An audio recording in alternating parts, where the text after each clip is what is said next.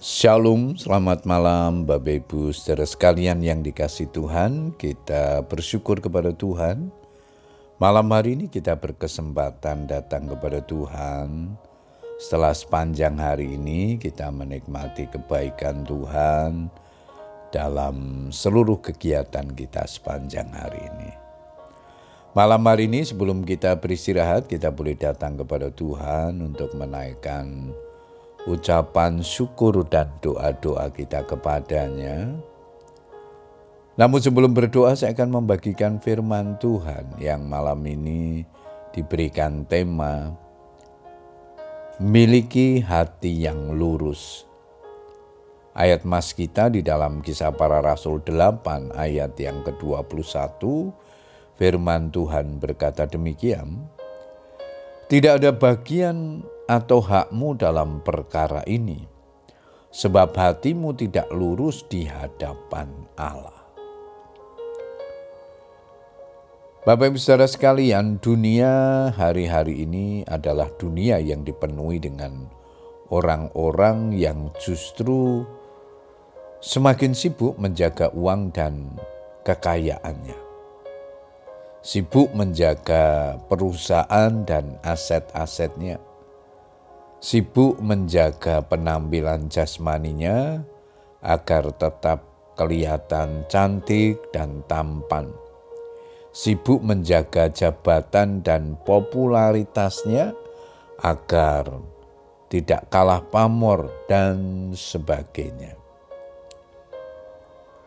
Manusia lupa bahwa sesungguhnya kunci dari segala hal dalam hidup ini adalah hati kita Alkitab mengatakan, Jagalah hatimu dengan segala kewaspadaan, karena dari situlah terpancar kehidupan. Amsal 4 ayat yang ke-23. Mengapa hati kita harus selalu dijaga?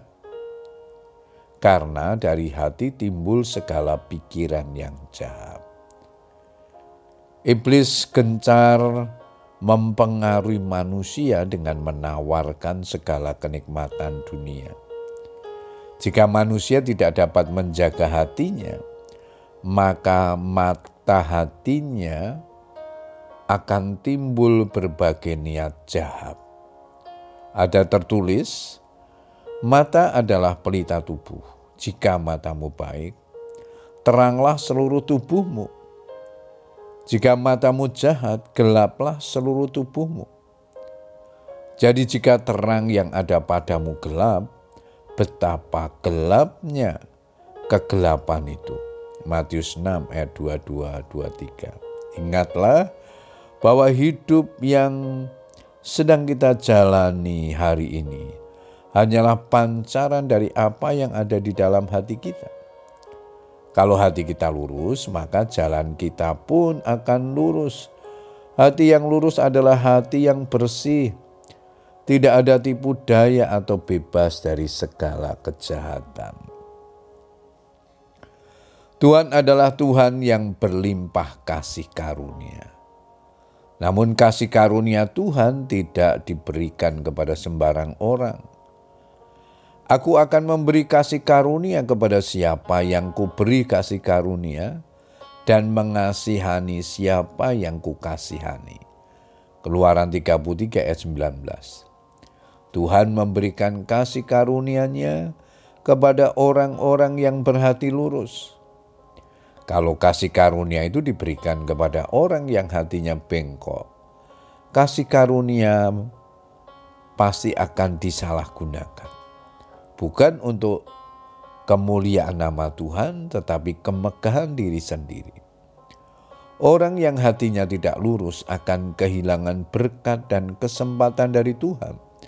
Sebaliknya, orang yang hatinya lurus pasti dikasih Tuhan. Seperti halnya Saul yang ditolak Tuhan, dan Daud dipilihnya karena Tuhan mendapati Daud memiliki hati yang lurus. Yesaya 26 ayat yang ketujuh di sana dikatakan, Jejak orang benar adalah lurus, sebab engkau yang merintis jalan lurus baginya. Puji Tuhan Bapak Ibu Saudara sekalian, biarlah kebenaran firman Tuhan yang kita baca dan renungkan malam hari ini menjadi berkat dalam kehidupan kita. Selamat berdoa, Tuhan Yesus memberkati. Amin.